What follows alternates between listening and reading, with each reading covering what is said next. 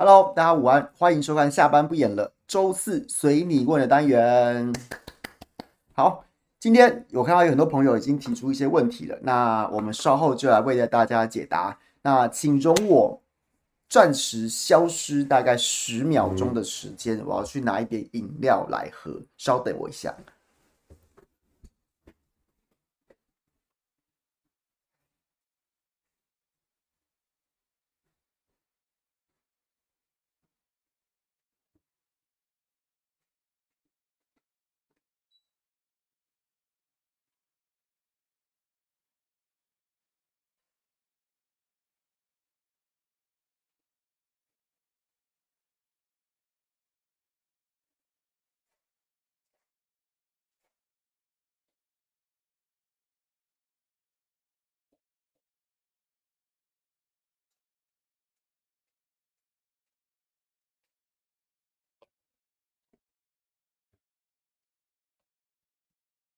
我自己也投了一票，就是啤酒，好不好 ？OK， 好不好？礼拜四最后一个行程了，喝2杯不是合理的吗？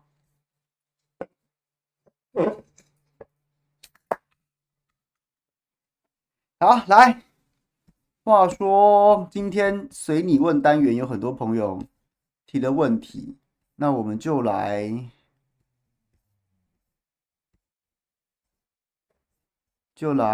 回答一下朋友们的问题，所以有好多燕如兄说想要问民进党，凯翔哥，我想问问，明明超过一半的台湾人发现让民进党执政对台湾的伤害大过其他选项，却没办法扭转这种状况，无论是蓝的自爆或是白的自大，难道这就是国运吗？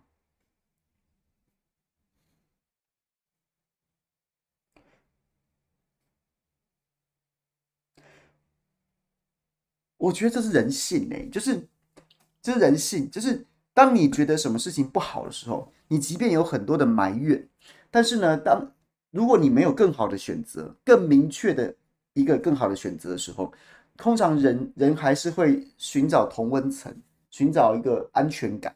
所以呢，就是除非当没有替代选项，或者替代选项没有更好的时候，那人们还是会再选择民进党啊，就是这样子啊。所以我觉得这我常在直播中也讲，所以大家很喜欢说我们在就是在骂民进党，然后呢喜欢听我们骂民进党，然后畅快淋漓的骂或什么之类的。但是我常常有时候会回过头来检讨民进党、民众党或者是检讨国民党的原因，就是因为我觉得你就算把它骂到爆，但是骂到再怎么骂，它的边际效应就到顶了。大家都知道民进党不好了，你要说还有什么人完全觉得民进党很好，那你再怎么骂，他大概也不会被你影响。可以被你影响的人，他大概都知道民进党不好了。你一直讲，当然有必要。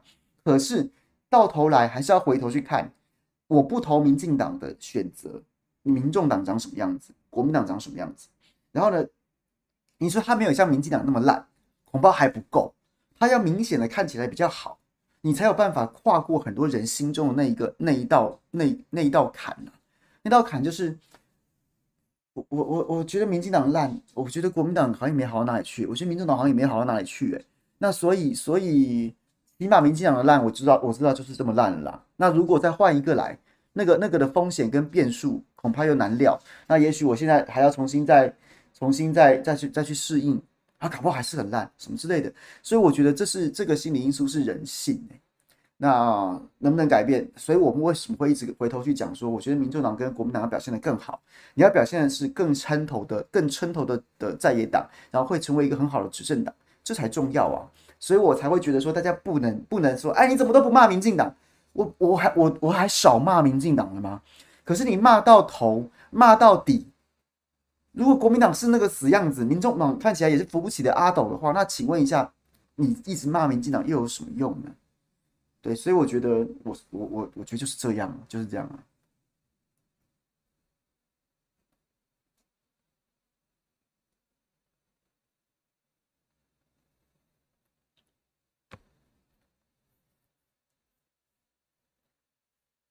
凯翔有好朋友在民进党内也是有啦，我们就是很多这个圈子没有真的像是坚壁清野，然后呢，就是这个党同伐异到一个你死我活的地步也没有啦，都还是都比这些朋友都还是有的啦。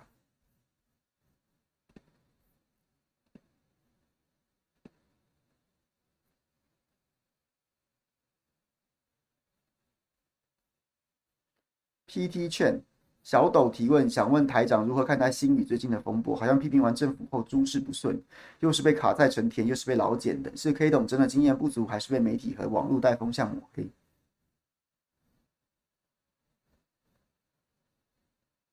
我觉得他现在遇到的问题很多不是卡在成田、劳检这些，不是带风向抹黑吧，是真有其事吧。所以我觉得星宇，我之前就讲过，我对星宇的看法是，我觉得过度包装的。通常都，你必须要多长一个心眼，你必须要警醒一点。怎么样？就是，当然行销跟宣传都很重要。可是他的行销跟宣传，如果聚焦在非本业项目，或是说这个行销跟宣传也是在做太过头了、造神了，那我就会对这样的企业跟产品比较小心，因为这就是不是有点模糊焦点？就是你的非安、你的服务品质才是你的核心价值。但是你在宣传张国伟个人的故事。那就不是消费者，你的故事关我屁事啊！你的非安跟服务品质才是我要的啊！那你为什么不宣传这个呢？是这个搬不上台面，然后只好去讲这个，还是什么原因？我就会怀疑了。所以我觉得星宇的风波我没有很深刻的研究，但是我会觉得我会蛮建议大家用比较谨慎的视角去观察这件事情。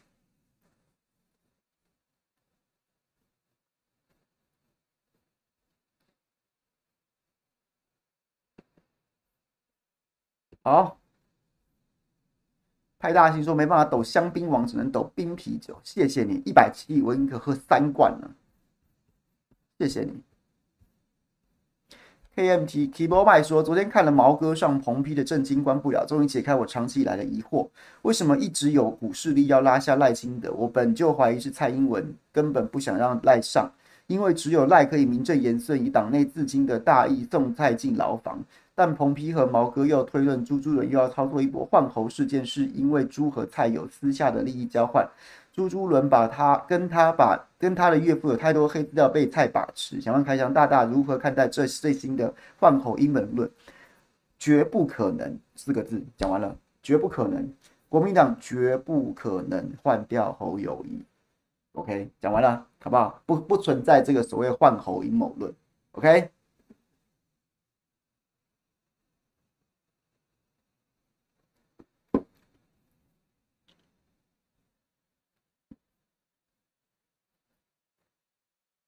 而且赖清德也绝不可能把蔡英文送进牢房，绝不可能，绝不可能。讲3次，好不好？你我有生之年都不可能看到蔡英文进牢房。OK， 然后呢？至少现在，除非有我们没有发现到的，你要讲什么论文啊什么的都不可能，除非有什么惊天大案选后才报。然后再来呢？朱立伦绝不可能换掉侯友宜啊。也不可能换掉侯而已 ，OK， 这2个都是不可能的。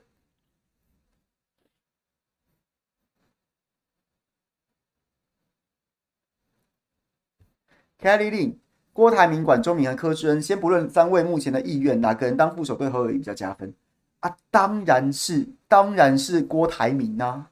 现在侯友宜不是我们上礼拜一在讲民调的时候还讲说，侯友宜现在的问题是他的民调掉下来，就是因为郭台铭效应。那你就知道你的问题是出在郭台铭身上。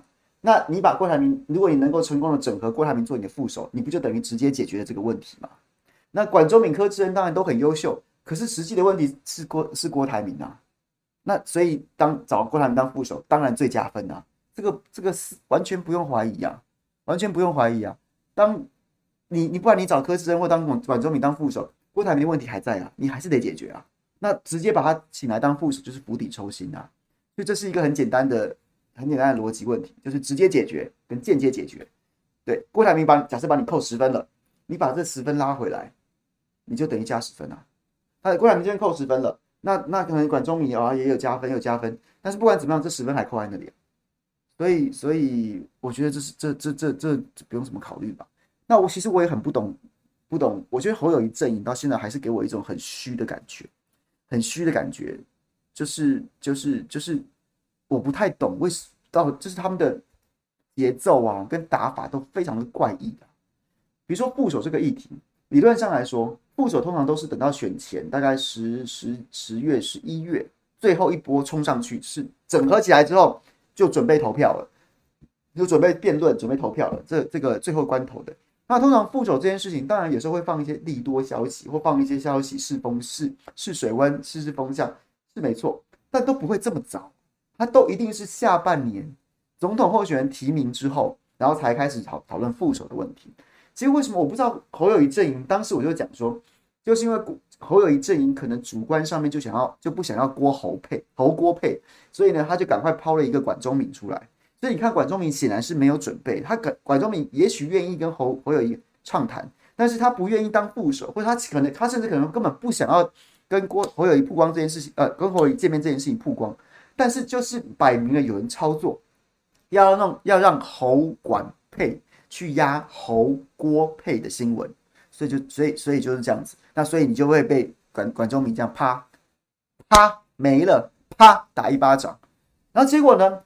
侯管配之后还不死心，再丢侯科配，就是柯志恩的柯，一啪又被打一巴掌，我真的不能理解这是什么打法哎、欸，这真的太诡异了。难道有这么害怕侯郭配吗？侯郭配根本就不是，当然我觉得他侯郭配这件事情也不是你现在赶鸭子上架就会成的，所以你最好的方式不就是冷处理吗？讲一句说不排除任何可能，一定会想办法就是整合就对了，然后就不用碰了。大家有心里面有一点对总统大选有一点认识的，也知道现在不是谈副手的时机。可是这你马上抛一个侯管配，那你自己把副手这件议题提上台面，那大家当然就会一直在副手这件事情上面去追嘛。那所以管中闵就只好出来打你一巴掌嘛。然后管中闵打你一巴掌之后，然后柯志恩又抛出来，那柯志恩再打你一巴掌，你觉得媒体会继续放过这个副手的议题吗？起码。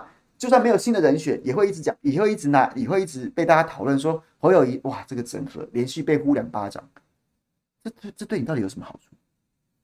所以我就不懂这个打法，就是侯友宜的团队是不是真的很两光，很两光？对，就是我实在是没有很有信心。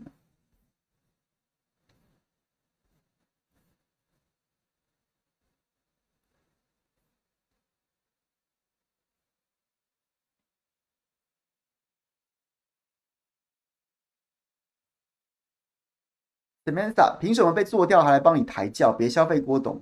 第一个，我不觉得郭董是被做掉啊，本来就说好了征召提名啊，做掉代表说应该要提名他，可是问题是，他好像也没有什么应该要提名他的非提名他不可吧？所以做掉这个字眼，第一个，他就是我觉得没有办法形容这个状况。第二个，郭董这个凭什么做掉还来帮你抬轿？那赖清德是怎么？对赖清德，别忘了2019年最后蔡英文是成功整合的赖清德。请问一下，赖清德都能忍辱负重，要把民进党的选票极大化，郭台铭是拽什么拽啊？你不是一天到晚跟我们说台湾在战争边缘了吗？一定要选对人吗？那请问一下，你对于解救台湾，从战争边缘当中解救台湾，你愿意付出什么呢？你老爷不高兴啊，我绝对不搭配。那台湾就在战争边缘啦。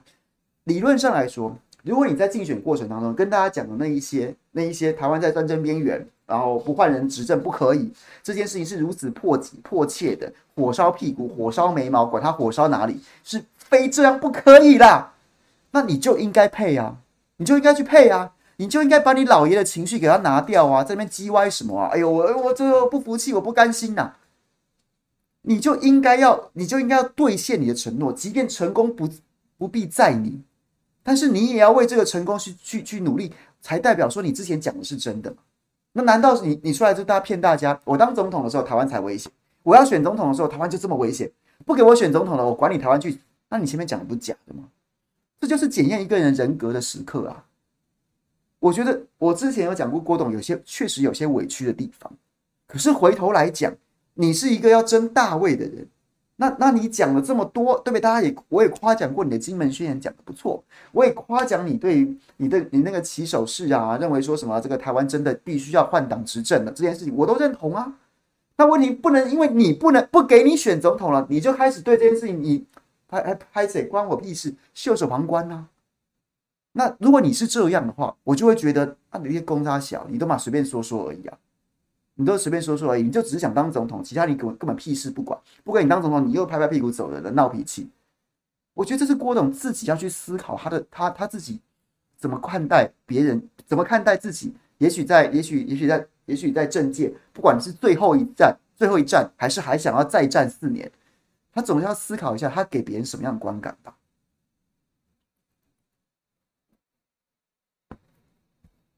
所以就是这个意思啊，所以我不觉得他会选，因为他只要选就是身败名裂，那他不选，他也要去思考，他要在这场选战当中，他必须要付出啊，因为你话讲在那啦，啊，到最后你什么都不动啊，你也不愿意怎么样，你说你要帮忙，你什么都不帮忙，然后呢，你这个不愿意那个不做，然后还要在那边持续在那边就是摆一个架子，一样啊，不到身败名裂，人家也会看不起你啊。讲什么东西啊？那随便说说而已嘛。对，我觉得是这样，这是一个很关键的时刻，他自己必须要思考一下，他自己必须要想一想。到最后，等他100年之后，人家红海的经验，恐怕都还没有比得上他在政界里面玩的这么，对，玩的这么差，这可能是他的历史定位之一啊。他真的要仔细思考这个问题。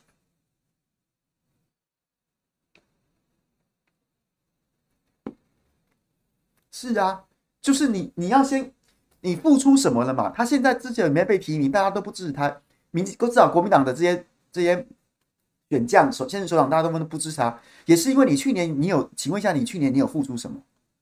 大家找你助选的时候，你有出来帮谁站台吗？你连高虹安都不站的耶，你连高虹安要给你拍个影片，还用合成的，你先付出嘛 ，BNT 大家谢谢你嘛，那付出不够你就再付出嘛，你先付出了。大家才会相信你嘛，不然你都说说而已，不给你选你就拍拍屁股，老子不玩了还翻桌。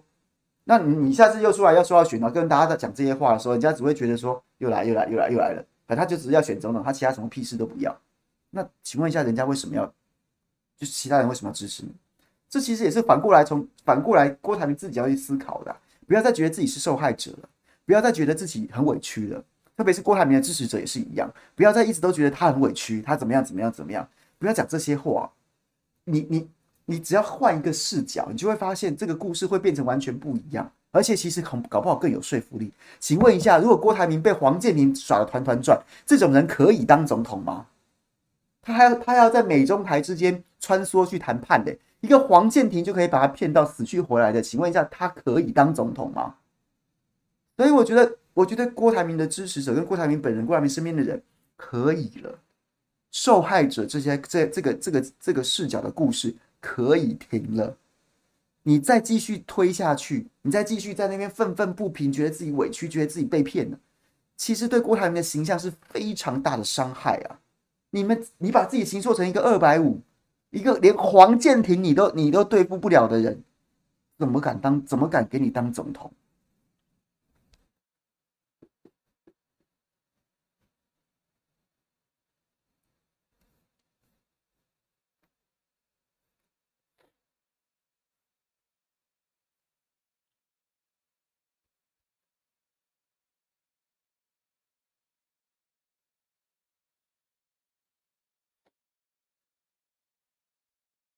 是啊，是可以这样看啊，我也会这样觉得啊。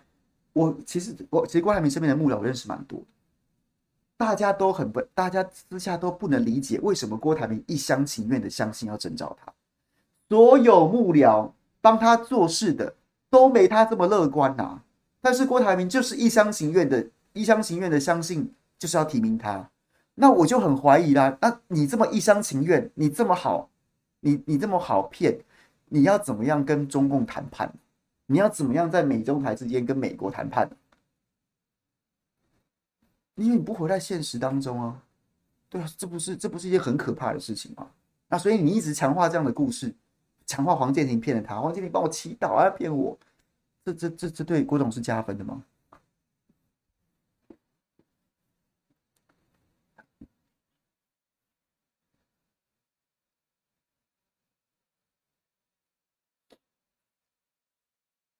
我要带什么风向？我就是我啊！我然后呢就是对我讲谁的时候就会有另外一边来骂我，然后我不讲谁的时候就会有另外一边来骂我，随便 I don't care I don't care， 我就只是讲我真心相信的事情。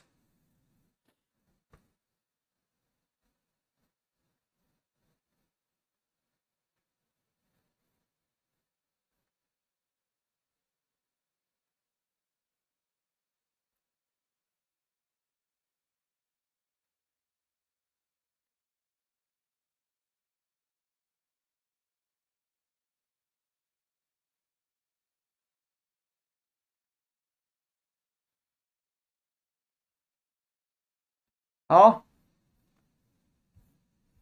宁渊说怎看柯建阿扁情谊如何拼经济，和白银网络论坛平时满嘴价值唱高调，圈圈叉叉垃圾部分蓝绿一份高尚清高的样子，然后柯建阿扁他们的反应是出兵啦，来挖深绿票了，价值啥都不要了，被质疑的时候护航和辩护却拿绿那套，一边打 IMB 一边情谊阿扁拼经济，这样子不会错乱吗？政党政治是否都无法脱离死忠仔党同伐异？我觉得柯文哲见阿扁这件事情100%是扣分啊，一点分都没有加啊。那白银的朋友，很多民众党的朋友，我知道聊天室里面有很多民众党的朋友，然后呢，很多民众党的朋友其实都是明理的，至少去年在当年公投的时候，民众党在那边说什么两好两坏的时候，民众党支持者是有智慧去分辨，说这件事这个两好两坏这个主张烂透了，所以从下而上逼着民众党不再提什么两好两坏的。所以绿白银的支持者不必为要帮柯 P 辩护就硬凹这件事情，我直接讲100%是扣分的，一点道理都没有啊！民众党此时此刻的最高战略是什么？那至少在这个时间点，的战略是什么？国民党因为郭侯之间的问题，朱立伦朱郭侯之间的问题，侯友宜的民调。上不去，掉下来，很多人变成不表态，所以你要做的事情是什么？想尽办法挖国民党的墙角啊！想尽办法让不想投侯友宜的人决定要投柯文哲啊！那你去见阿扁，你就是把这道门关起来啊！你就是让那些我不想投侯友宜的国民党支持者看到你去见阿扁，我靠，那没办法，不好意思，我就算不投侯友宜，我也绝不能投柯文哲。所以你告诉我这件事情不白痴吗？100%扣分啊！什么深绿票白痴？深绿票会投你吗？深绿票一定归队投赖清德，丝毫不必怀疑。你抢个屁呀！他就是扣分啊，就是扣分。柯文哲身边有很多优秀的人，但也真的有很多脑残会带他去做一些奇怪的烂事。去见阿扁就是1000%是一个奇怪的烂事，就这样讲完了。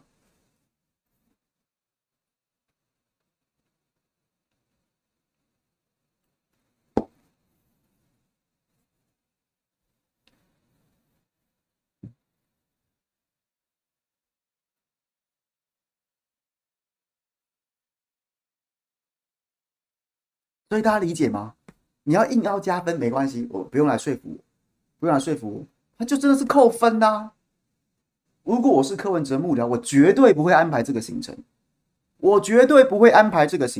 至少不是现在这个时间点。现在民调就明摆着给你看了嘛，国民党现在军心是散的嘛，然后很多人是不满侯友宜的嘛，那这些人对，像什么刘家昌这些人一直在那边跟你讲说，拜托韩总、郭董出来主持公道，他们就是不想投侯友宜。这些人现在是乱成一锅粥的，然后这就是民众党趁机把这些人争取过来的机会，行不行不知道，但是你就是要争取啊！他机会出现啦，机会之窗在那边，结果你见阿扁之后，把自己把窗户关起来，你告诉我这不蠢吗？他就是扣分啊！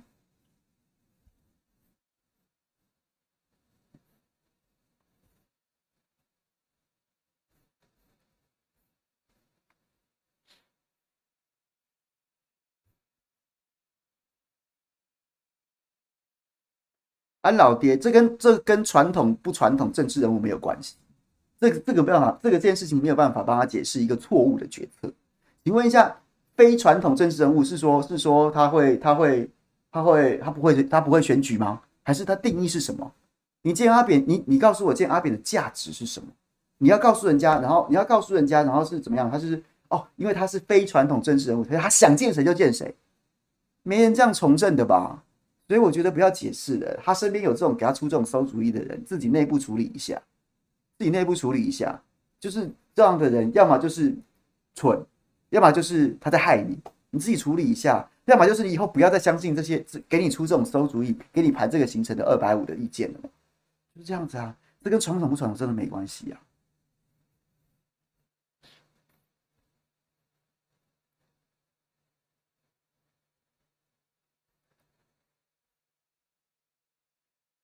侯当然不能攻建扁的问题啊。欸，侯友宜现在被很多国民党的支持者反对的原因。比较资深年长的反对侯友宜的人，很多人都还在纠结319枪击案，觉得侯友宜就是阿扁放在国民党里面的卧底啊。319枪击案当年侯友宜匆匆忙忙的结案，然后说什么陈义雄开枪，很多国民党的支持者是不谅解这个的耶，所以侯友宜根本就不敢碰阿扁啊，根本就不敢碰阿扁这件事情啊，所以他怎么可能会去攻击柯文哲见阿扁？他一去攻击柯文哲见阿扁，人家就会说啊，你跟阿扁不是更好？你还帮阿扁搞319枪击案，掩护他319枪击案，所以侯友宜绝不可能用这种方式去攻击柯文哲见阿扁啊！所以我就不懂柯文哲干嘛要去见阿扁，百害无一利啊！不晓得为什么，真的不晓得。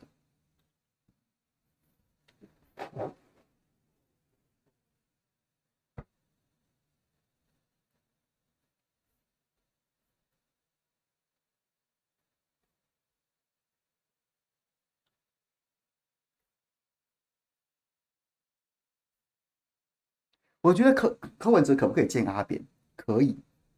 可以，但他不是现在，绝不是现在。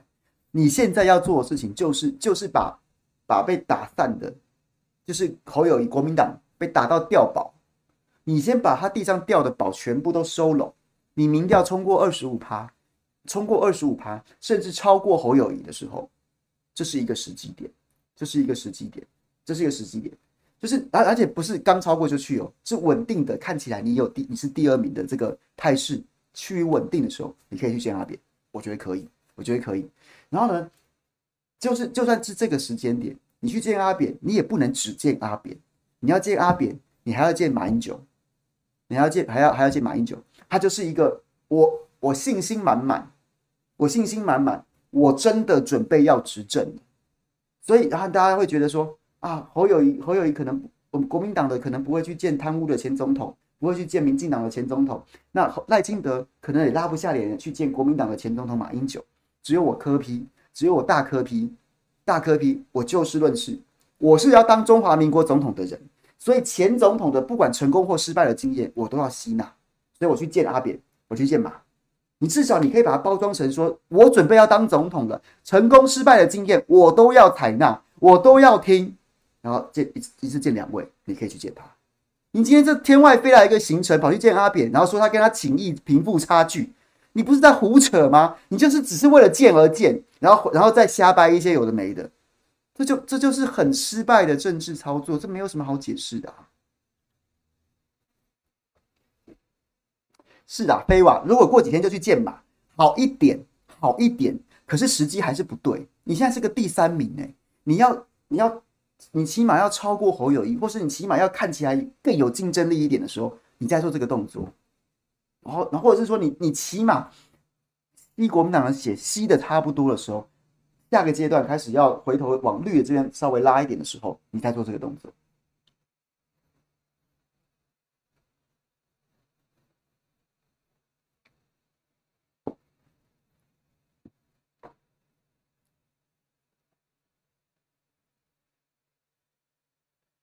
OK，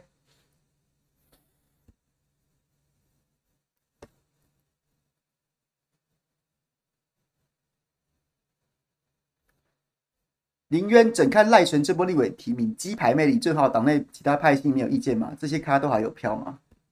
我觉得两个可以观察的点。第一个点是，这招蔡英文2016年就用过了，首都进步大联盟，还记得吗？那个时候民进党跟柯文哲还是结盟的状态，所以呢，在这个台北市8个选区，那时候台北市对民进党来说当然非常艰困，可是柯文哲打开了这扇机会之窗。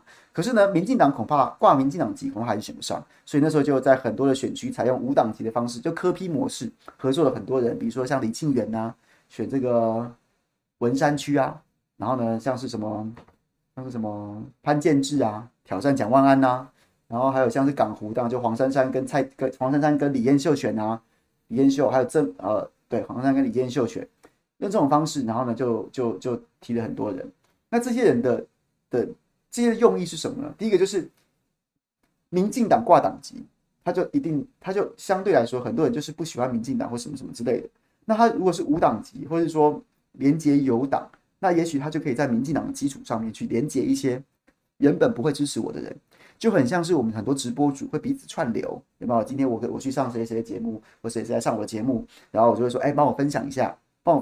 那也许我就会出现在其他那个直播主的粉丝的视野当中，原本我接触不到的人，我就因此接触得到。还有我很多做餐饮业的朋友也会这样子，就是彼此交换持股，哎，你给我10%，我给你10%，然后我们交换顾店。通常就是像我朋友在开夜店的，有的夜店是像钢琴酒吧那种的，那有的夜店是喝调酒的，有的是纯饮的。然后他们彼此交换股份，然后呢，店长、老板，然后还会交换，比如说交换顾店1天2天什么之类的。就是你的粉丝今天平常喝调酒的，哪天也想纯饮的时候，就直接介绍到，哎，那我另外一家店你可以去。然后想喝纯饮的，今天想喝调酒，想唱歌就去另外一家店。它就是这个概念。可是，我觉得赖清德操作的非常不优的原因，是因为他现在找的这几个，吴峥、曾博瑜、李正皓，他们原本就是小绿的角色啊，他不是什么今天一位大家眼睛一亮的这个社会贤达英雄好汉，哎，突然真的连接到一个异温层，没有啊，他这些人早就是小绿啦。所以我是很好奇啦，这些选区民进党选不赢，但是派去的这些人也选不赢啊，但他们还是有一些好处啦，没错啦，就是起码这些人他们不是纯民进党，那这些他们的粉丝即便原本是亲民进党，可到最后还是有可能会出现一些，也许到最后不投票或是没有投票动机，那用这种方式等于是一个固票固庄的概念，这是其一。第二个，现在挑这些人吴峥啊、李正皓都是有一些网络声量，有一些论述能力的，所以呢他就多了在赖清德战队当中可以上政论节目的，然后可以在网络上面论述的，多了一些侧翼这样子的概念，所以其实还是有用啊，只是没有办法，不会太有用，但不能说没用，大概是这个概念。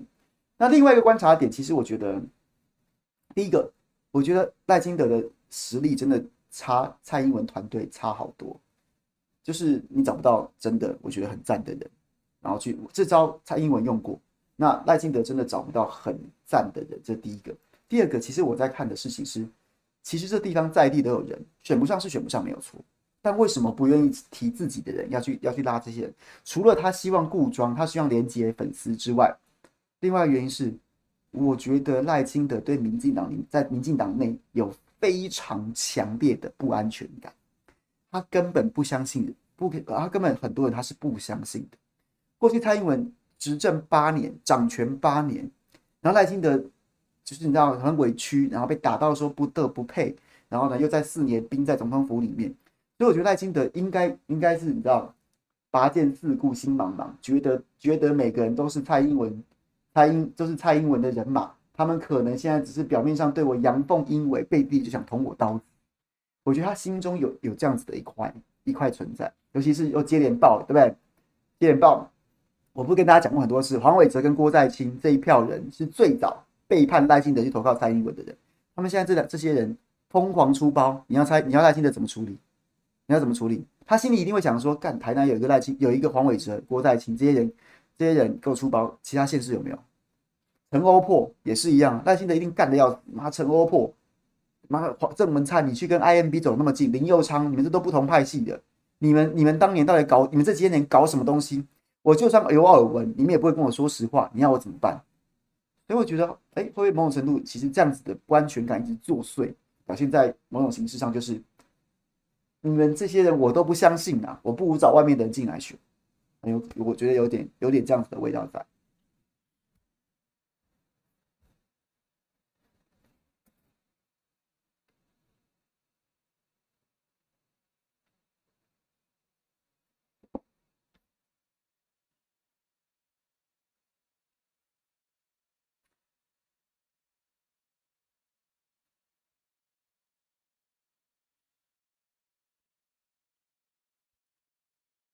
好，再来。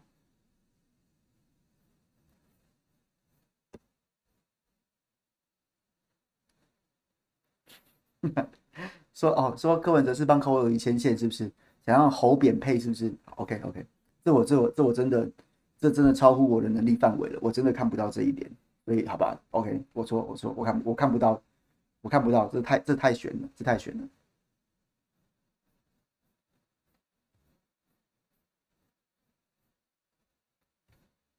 CNN 翻译机，柯可能要去整合蓝营，建蓝营大咖才会先建阿扁，先巩固自己天然台的基本盘。我不觉得天然台跟阿扁是同样的，是同样一群人，所以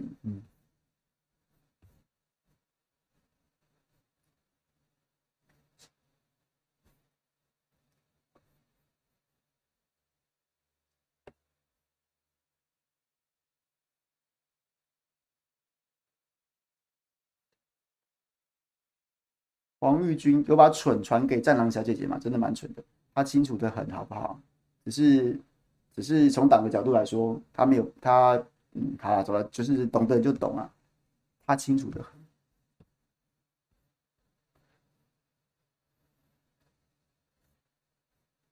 其他像是 S H 马说，身为农民想请问凯翔是否知道新竹棒场的进度？2个月无声无息，让人很绝望啊！我也是希望解约啊，天母方便也算好用。我不知道啊，我没有什么新的八卦或是新的进度可以跟大家报告。但是对我也觉得在天母就好了，对我也没有想要去新竹看球。好 ，Nancy Chen， 谢谢你抖内我们。然后呢，这个还有20分钟，大家朋友想要聊天的话，欢迎大家在聊天室里面提出问题哦。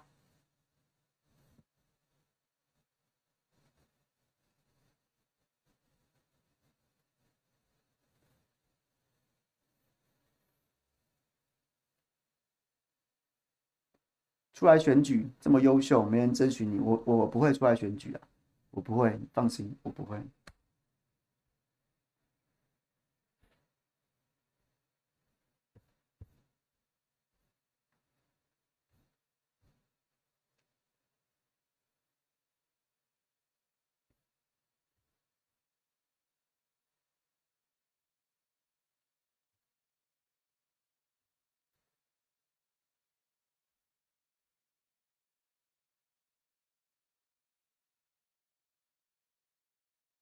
卢妈找过凯翔选，不是，她不是找我，她是找我来找吴宇舒选。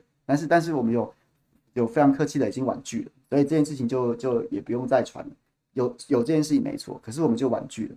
那我非常感谢，我们非常感谢这个，就是这个被当成咖，但是真的没有这个规划。那所以就是，然后也没有必要否认啊，但是就真的婉谢了，好不好？就是吴宇舒家在北屯啊，过去是卢妈的坚定支持者，可是就真的没有要选，所以这件事情没有什么不可以对大家隐瞒的。我实话实说，也真的惋谢了，不用再讨论了，这样子。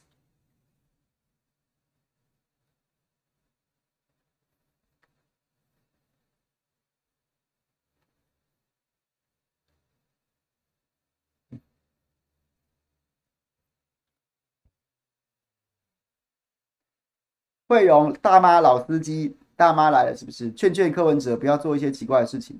他越是有机会赢，他越要步步为营，不能只是如果你要当总统的人，就是必须，你知道，其实我不是很喜欢讲那种什么望之不似人君这样子的，就是很封建的话。可是呢，我觉得你如果你是做民代、立委、县市首长，都某种程度你还可以就是做自己的比例还可以大一点。可是要当到总统的时候，你就必须要，你就算不是说一定要摆出一个什么望之四人君的架势，但有很多事情你就是必须顾及方方面面的观感，跟就是你的决策必须要是稳重的，必须要是经过深思熟虑的。那我觉得这个阿扁真的是很大的败笔，所以我觉得到最后民众的人稳度也会很低。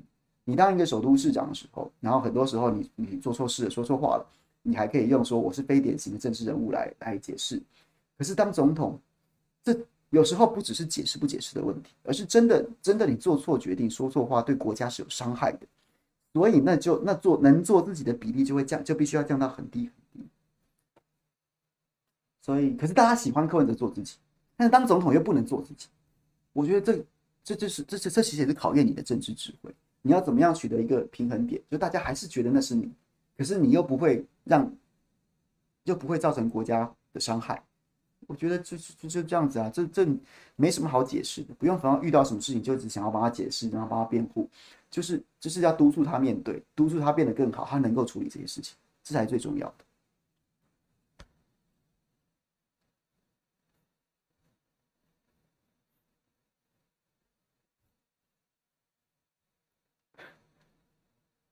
我觉得时代力量大概就是一届两届就大概就没了啦，大概就没了。这一届如果没有黄国昌，我就觉得他大概要有席次就很难了，那不太容易啦。可是时代力量其实你不能佩服他这个党，其实蛮认真的。他在新竹跟苗栗还真的打出一片天下来，其实人家是有在努力的。相较于台湾基金1250整天在那边胡说八道一些有的没的，我觉得时代力量某种程度是比台湾基金要认真多，至少还有像邱显智，我还蛮尊重他，他是个认真的、很认真的委员。就看吧。台湾的现在的政治制度本来就没有什么多党制的空间了，对。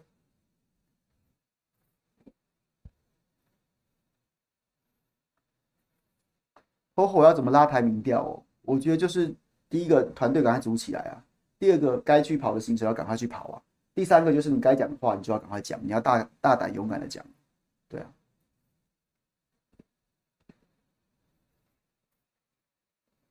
Alex， 谢谢。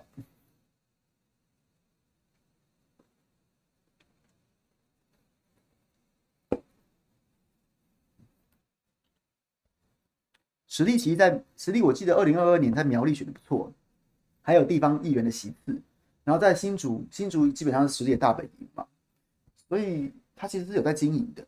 可是你长期如果你只是停留在地方县市这样子的层级的话，没有办法在中央取得一席之地，甚至取得有影响力的一席之地的话，那长久下来就是没办法，就是会萎缩，这是必然的。所有小党都会有这个问题，包括民众党也是。柯文哲如果在2届选不上议委、选不上总统的话，我对民众党的未来也没有很乐观。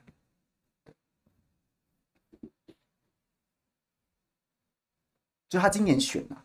我觉得2028今年没选上，2028再拼一次蛮合理的。不然的话，我就看不出来民众党要怎么样避免步上亲民党的后尘。所以我觉得柯文哲应该有很迫切的危机意识啊，所有民众党的支持者其实都应该有很迫切的危机意识。而这样的危机意识，其实也是让我觉得柯文哲的民调不会掉，我就是要投他啊。我就是要投他一次，我要投他第2次，民调不会掉的啊，没有整合的可能啊！国民党不用在那边讲那些假话，自己都不相信了。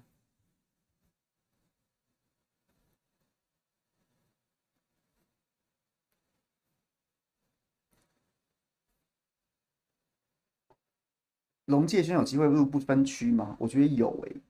国民党支持者可以再接受谢龙介不能排挤不分区吗？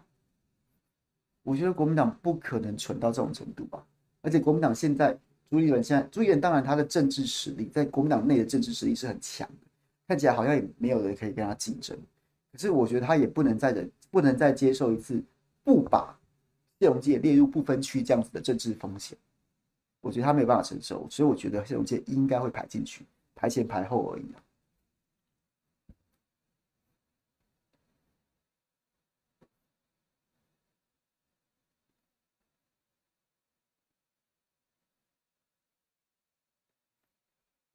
宁愿你讲到美国操纵台湾选举这件事情，我不敢说欸。其实我是真的不觉得美国在这一局里面会跟2019一样操纵台湾的选举，这个我确实是这样觉得。但是你说他没有到操纵到那种地步，但他有还会不会很明显的偏袒民进党，这我就不敢说。看起来现在好像还是这个味道，对。可是这种事情都太动态了，它不是一个可以简单归因的因素。比如说美国是不是有那么大力道操纵，或是说美国有没有在操纵？那中国大陆的反应是什么？那台湾民众2019几乎全盘买单，连王立强这种谎话都买单。那有多少人在2024醒过来了？对，所以我觉得其实它的动态的变因实在太多。到我承认，我跟大家坦白，我的能力只有办法就是遇到事情的时候，针对这件事情跟大家分享我的看法，我没有办法直接看到1月13号的结果。对，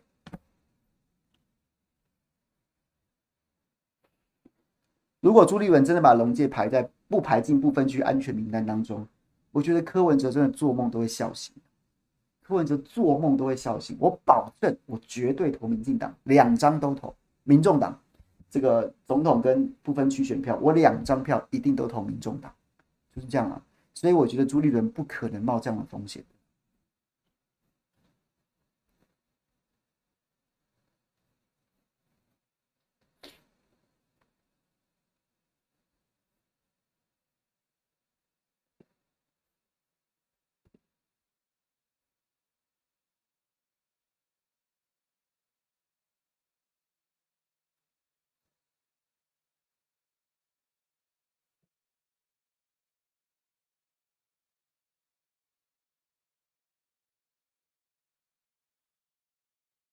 傅昆萁都进去了，傅昆萁不用啊，傅昆萁就选他的花莲区立委就好了。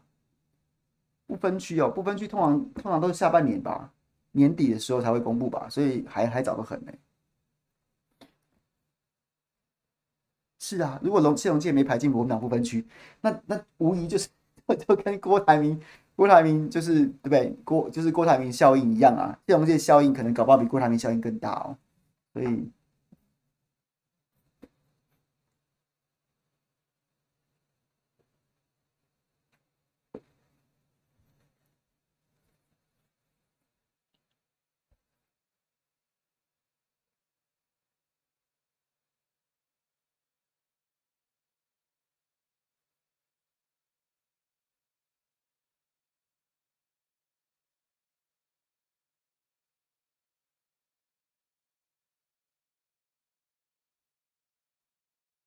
也当侯副手，这还早啦。我个人是绝对推侯郭配的，我绝对是侯郭配最坚定的支持者。蔡英文都可以跟赖清德搭配了，请问一下侯友宜跟郭台铭为什么不能搭配？你说啊，郭台铭只想当正的，你不要，你就是当个平民啊。你说当正才能做事，当副总统能做事，总比当一个平民多吧？所以你到底有什么好抱怨的？然后你讲了那么多台湾多危险，台湾多需要政党轮替，那你去当副总统其实就是贡献你实践你的诺言，不一定只有一条当总统这条路吧？当副总统难道就不行吗？那如果当副总统就不行，那我就不得不质疑你当时说的话是只为了选总统，还是真的觉得台湾有这么迫切的需求？那其实回馈到人家会质疑你的人格跟你的诚信啊，跟你说话的。所以以后你讲什么，人家都会觉得你就是在讲广告台词啊。所以我觉得郭台铭的幕僚其实真的为郭台铭本人自己要看得开啊，要看得开啊。有的时候政治就是没有那么多让你随心所欲的空间，就跟柯文哲不是你想见阿扁就可以见阿扁的，那对你是一点加分都没有，他对你很扣分啊。对，就是这样。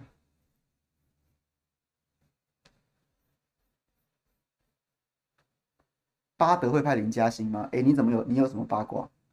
你有什么八卦？因为我有听过这样的八卦，就是巴德可能会，国民党中央现在正在搓掉，要让邱吉泰补选，然后可能的人选就是林嘉欣，但是我就听到八卦，我不敢讲。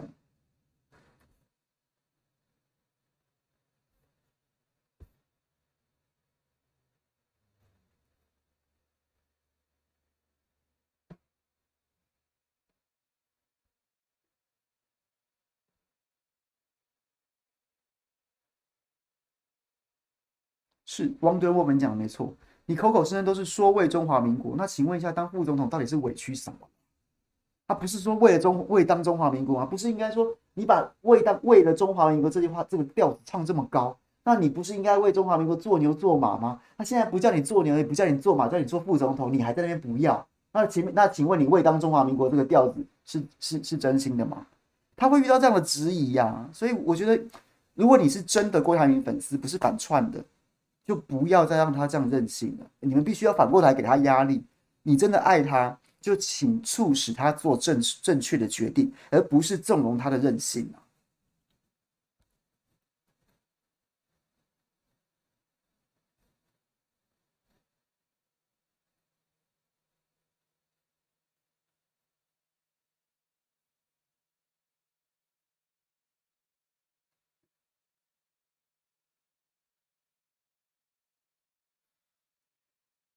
为什么大家觉得这件事情很委屈？今天当副总统是一件很委屈的事情吗？对啊，所以我觉得啊，当然郭董是不缺钱啊，可是当副总统还能做的事情还是很多吧？到底有什么？而且你真的会留下一个大家会夸奖你啊，你的身后立名会是好的啊，因为你真心真意为中华民国，委屈都往肚里吞了，最后就是搭了，然后。搞不好对不对？侯郭盛世，哎，对不对？大家都会记得说，救中华民国于危险边缘的是这两位，哎，这是身后立名啊！你要想过这件事情啊，而不是这边你当下只想要现在爽怎样爽怎样才是啊，送啊，干我就是要怎样，这不理解欸。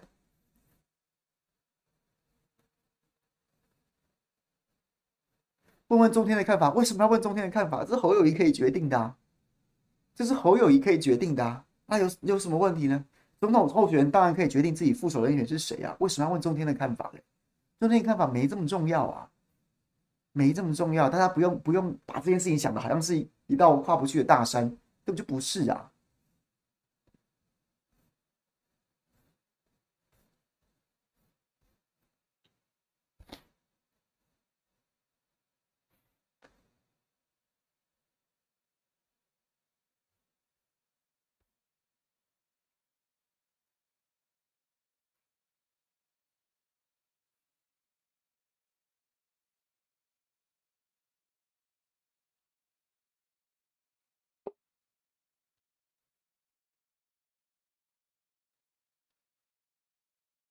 是啊，当年萧万长不是那时候马正营帮他那个制造的人设是什么经济总策划师，不是吗？可以做的事情真的还蛮多的啊。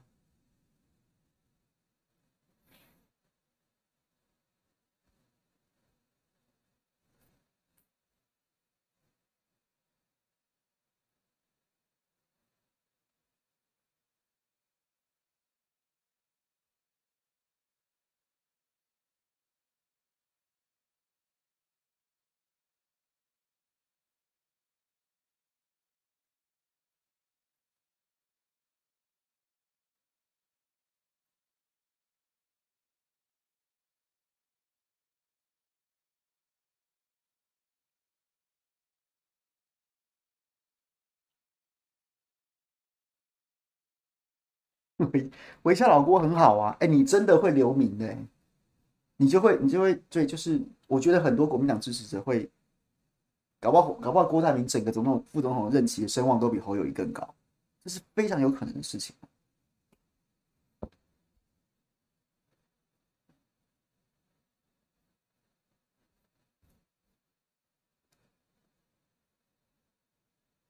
Ever how 你讲的没错，其实基本上副总统本来就不是这个阶段的议题，他起码要到9月、10月之后，起码要总统候选人确定去登记之后，他才会开始变成一个真正正式的议题，开始出现一些这样子。他现在操作这个副手的问题根本就是250，然后所以他到了那时候才会开始变成一个议题。再来，我是郭，我也会这样，就是等你的民调，我觉得侯友宜民调要起来不太容易的。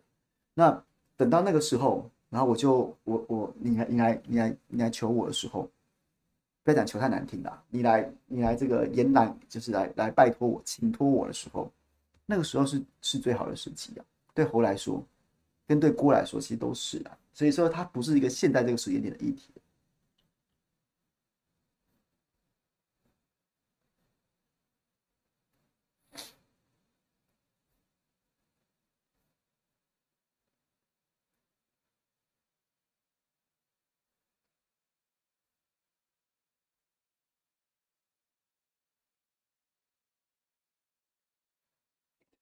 对，哎，我觉得这句好，好不好？大家如果在别的场合辩论到这件事的时候，我觉得我们刚刚聊出了一个非常有说服力的说法。郭台铭说要讲的一副要为中华民国做牛做马，但是做牛做马都可以，就是不能做副总统。这在逻辑上说得通吗？就说不通啊，真的是这样子。我就是从这个角度去讲说，我觉得郭台铭一定要配啊，除非侯友宜真的尿性不改，他就是硬要标新立异搞一些543的，不然只要侯友宜有这个意愿，郭台铭就应该配。甚至我觉得朱立伦或国民党的支持者也都应该要极力促成这件事情，因为侯友宜民调上不去的最大原因就是郭台铭这一局啊，就是这一局啊。那你不直接解决问题，你在那边搞一些543也没有用啊。你就算会找了另外一个副手，你还是得回头来解决郭台铭这一局啊，直接搭了不就得了？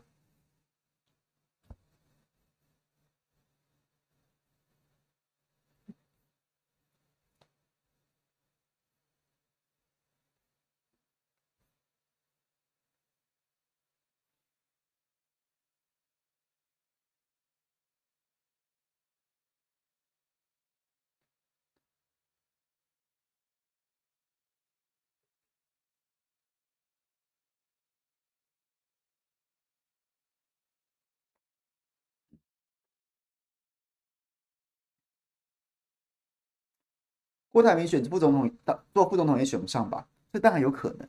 可是这选举不就是尽量要做对的事吗？然后最后投票还是诉诸民意，交给上帝啊！当然我不是信仰论者、命定论者，就是你只能在这个过程当中努力的把每一件事情做对，然后少犯错，就是这样啊！选举就是这样子啊！所以你说郭搭了，可能还是选不上，对，当然有这个可能。可是，就是因为你要选上这么困难，所以你更要求自己每件事都要做对啊，对啊。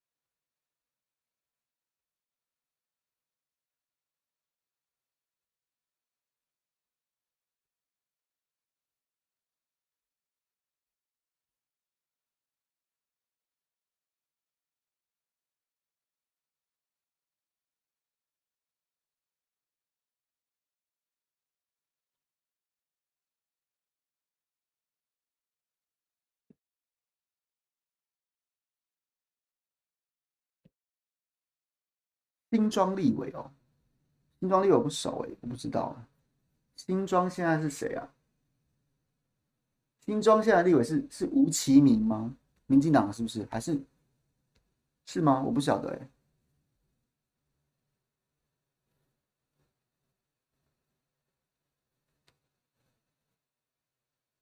智库现在就是柯智恩姐在负责要跟侯团队对接啊。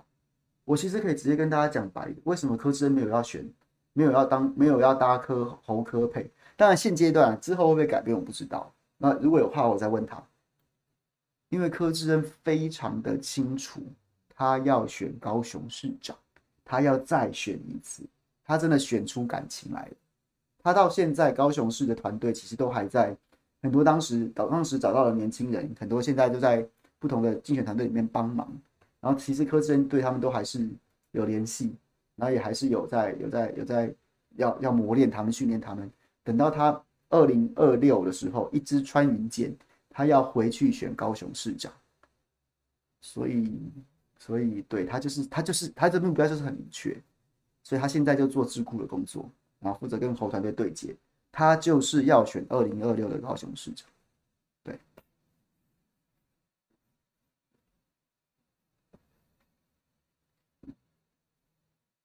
哦，吴秉睿，新庄是吴秉睿。哦，对，我讲错了。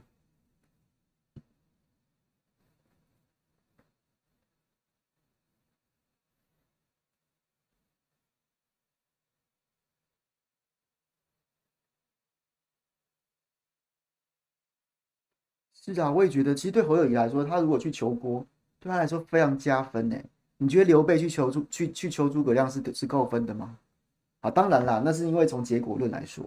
可是问题是，基本上这个不是叫做礼贤下士，哎，不能讲下士，这不叫做求才若渴吗？这叫做大局为重啊。所以我也不觉得扣分啊，我觉得很好玩。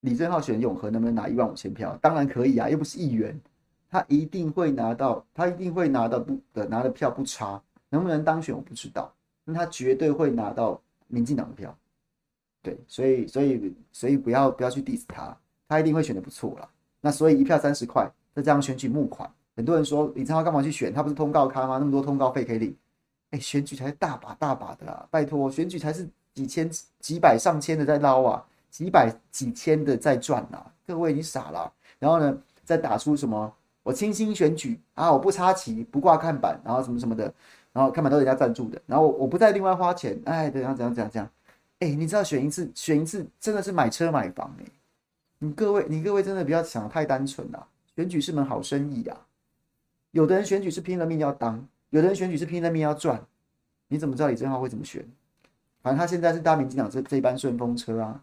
是侯友宜的，是赖清德邀他上车的、啊，那所以如果赖清德邀他上车，一定承诺他说帮他介绍金主啊，在地的都帮你整合啊，所以他就只要开了竞选账户之后，继续做他原本现在在做的事情，然后另外就是募到政治现金，然后再跟大家说，哎、欸，我没有要怎么样，这个不要那个不要的，哎、欸，你以为你知道结余会多少吗？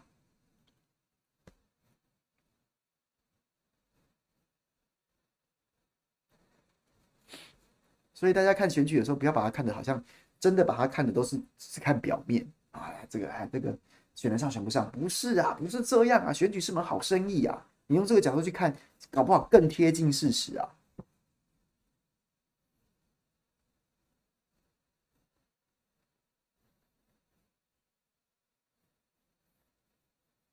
政治现金多出来的要缴库是没错啊，可以用4年，你赢或输都可以再继续用4年。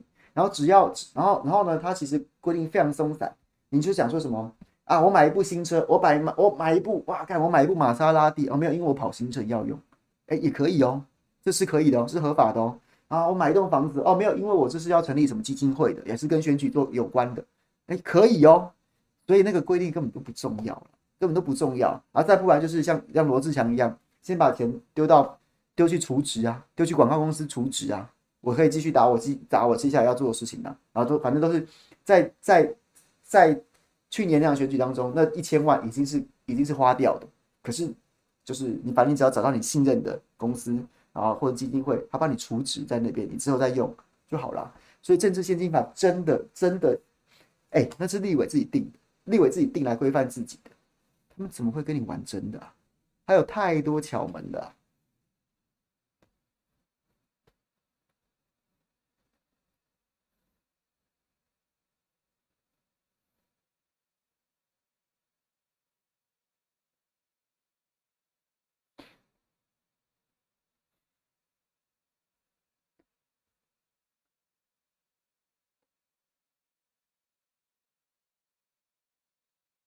林昶佐绝对吃3代的啊！拜托，林昶佐除了靠选举赚之外，政治现金捞不少，然后还靠一大堆政府补助，拍那什么烂电影，什么充足，那个补助款比票房高多少倍啊？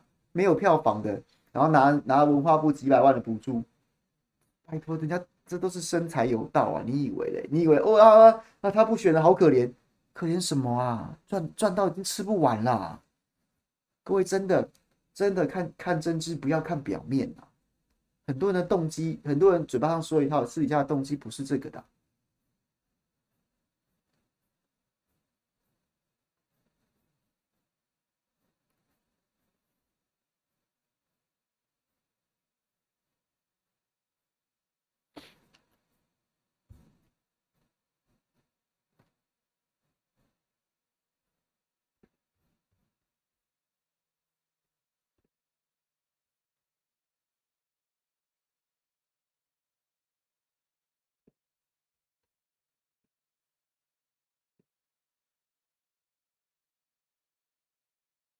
是啊，老粉自己穷兮还捐钱。哎、欸，我说真的，我跟各位讲，我从来没有捐过政治现金，我只有好朋友会捐。比如说，我是真的捐过钟佩君，他第一次选举的时候，然后那时候他就是很惨啊，就是民调不好了，刚开始跑的时候很累，然后我就有捐他，然后就是那这其实不是多少钱，就帮他打气的概念，我捐过。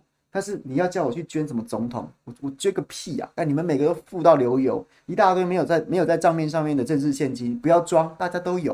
然后我还捐钱给你，我神经病啊！所以对，我直接跟大家讲，我是从来不捐的，除非是那种就真的是朋友，我就是想要出现在你的那个名单上面，然后作为一个打气，像是那李金布写上朱凯翔的名字这样的概念之外，我从来不捐。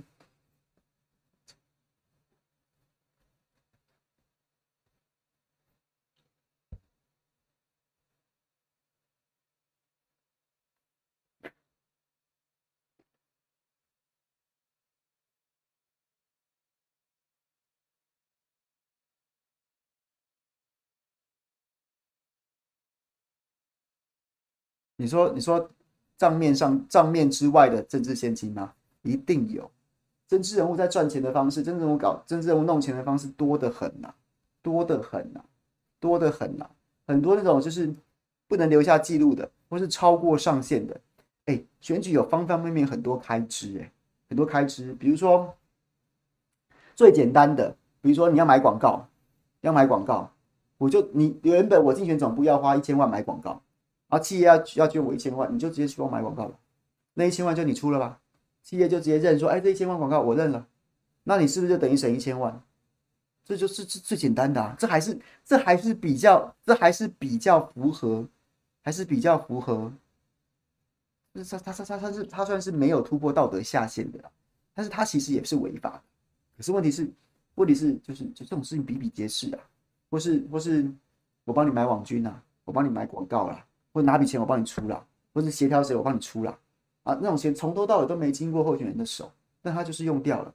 你今天不帮我出，我也要用掉这笔钱，那我没办法找钱来用。可是你就帮我用掉了之后，那这个交情一样有啊，一样是捐钱啊，只是账面上没记录啊。这种事情太多了啦。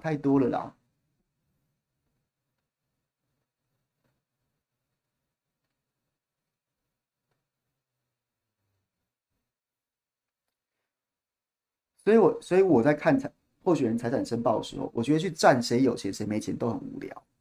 政治人物的在金流这件事情不是一般人可以想象的，尤其是你从财产申报上面就可以看出猫腻的，要么就是笨，要么就是实在太坏了，坏到没有办法藏。不然的话，其实真的政治人物在弄钱，在操纵金流，不是像你想象的那样。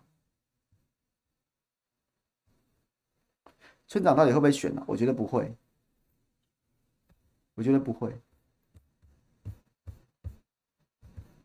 HBE， 所以我觉得柯去见阿扁是他自己我行我素而已，不是幕僚出策。他以往都用情谊这理由打发，我就不懂怎么这么爱把什么都电子化的人是不会视讯的，还偏偏要在欠扁又搞替而申冤这出后见他，到底是要不要赢？气死了。我觉得村长不会选啊，大家不用想太多了。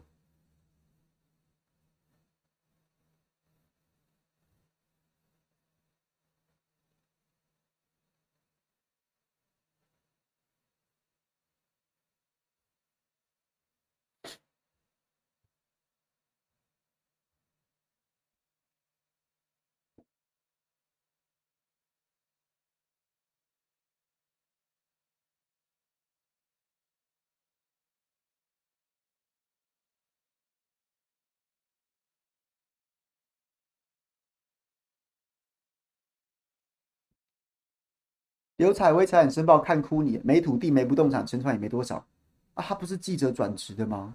啊，这有什么好哭的啊？多少记者都是这样子，刘彩薇还能选上议员，算是很厉害的，那有什么好哭的？对啊，我没有什么好哭的啊。很多的年轻人其实就是这样，刘彩薇的可贵之处就是他就是一个一般年轻人，然后选上议员的励志，很励志。但是我不觉得这件事情有什么特别，有更多年轻人是比刘彩薇更惨的，他起码还选上了。所以我觉得大家就就是平常心吧，冷静一点看待，不要太相信那些政治人物跟你讲的故事。对，黄季民跟吕玉玲内战，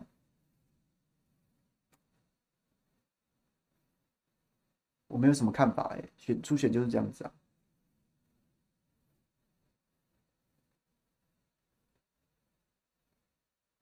村长是真的爱党，但有不满必须发泄而已。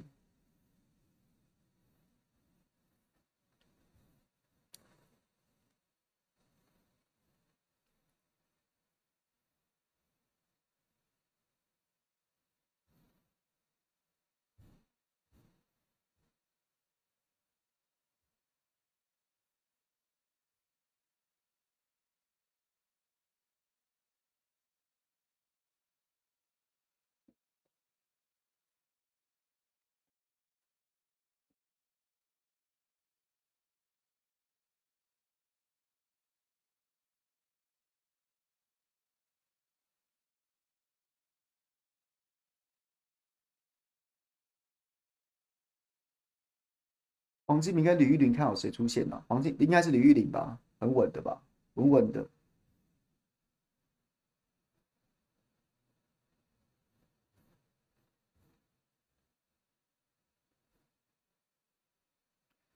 我们来打赌 ，Happy Tree 村长有说要选，即使被党开除也会出来选。我跟你保证，他绝对不会选。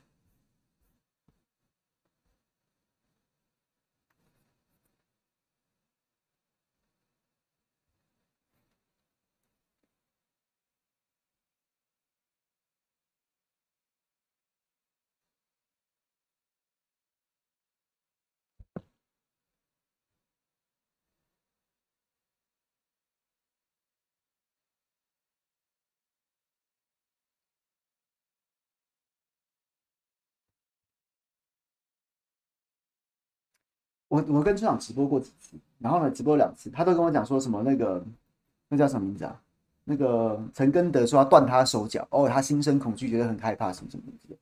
我后来到地方上去问这个故事的来龙去脉，然后呢，就是发现说他其实是一版村长在2018年的时候，他2020年的时候，他是那场立委初选的，他原本是跑去桃园区挂看板，然后要跟这个吕玉玲在万美玲竞争，然后呢，就是但是呢，做了国民党内部做了民调，万美玲就真的赢了村长一大截，所以呢，后来这个村长就是没有真的初选，然后就知难而退，就不选了。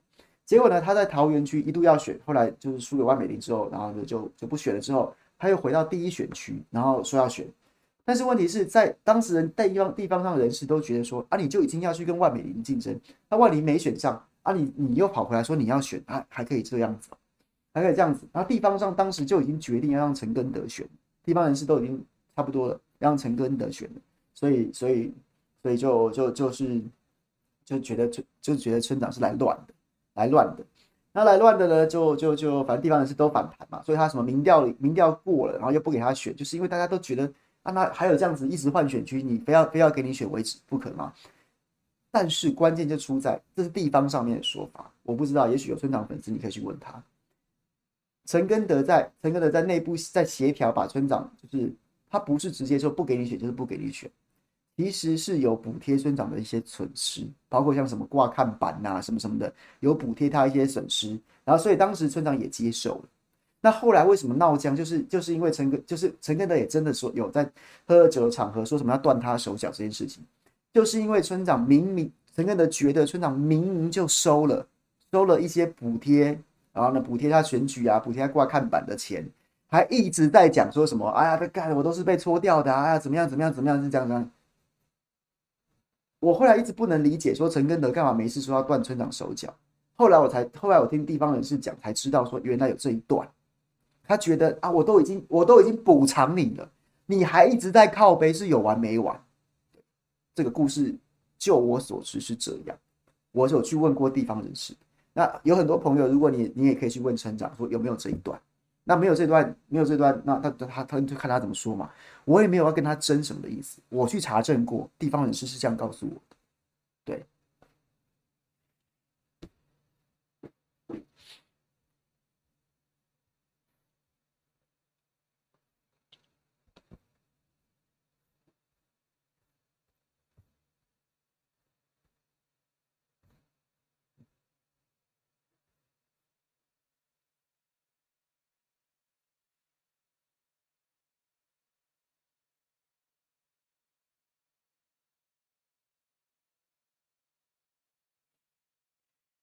BY 说陶氏选民万美玲超强，从小时候看到我可以投票还是一样强。小若锦吉也，郭台铭现在给我的感觉是打日式麻将在听国士无双，但被别家的断幺九流掉，一般人会觉得很可惜也不平。但如果郭潇洒的表现出来，好下一局赢回来，那他评价一定会比现在更好。括号，然后朱立伦该每天去郭董家洗门风，朱立伦带国民党赢了2024就该风光下庄退出政坛。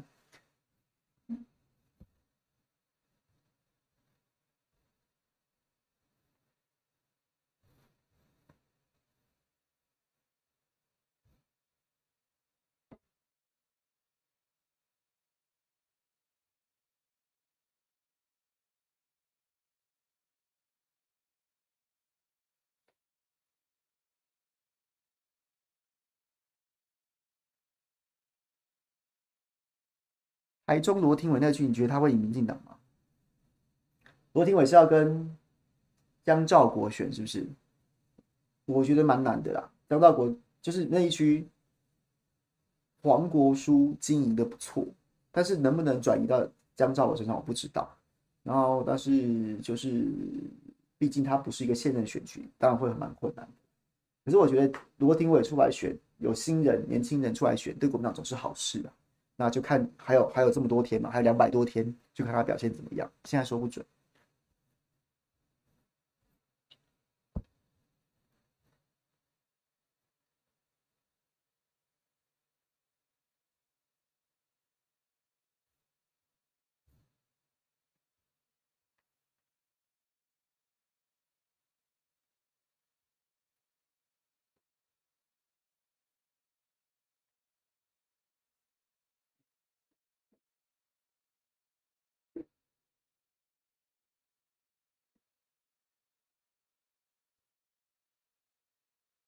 严宽很这次有机会吗？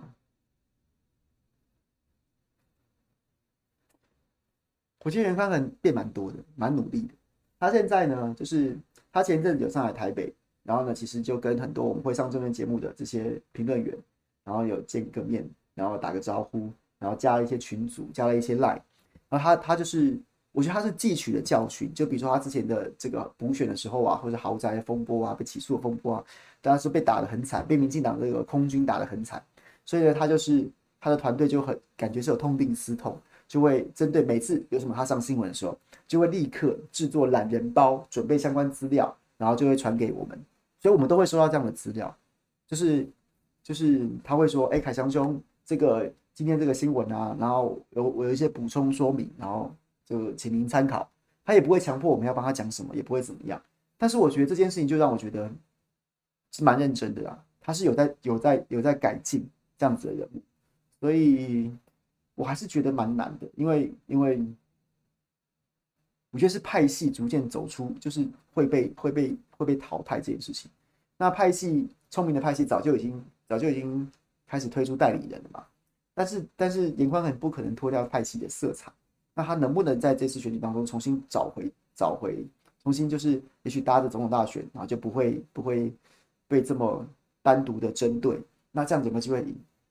我就不知道了。可是我只能跟大家讲，我的观察是，我觉得他有在针对自己之前被打的那些弱项在做补强，只是我不能确定说这个补强能不能够收到他预期的效果。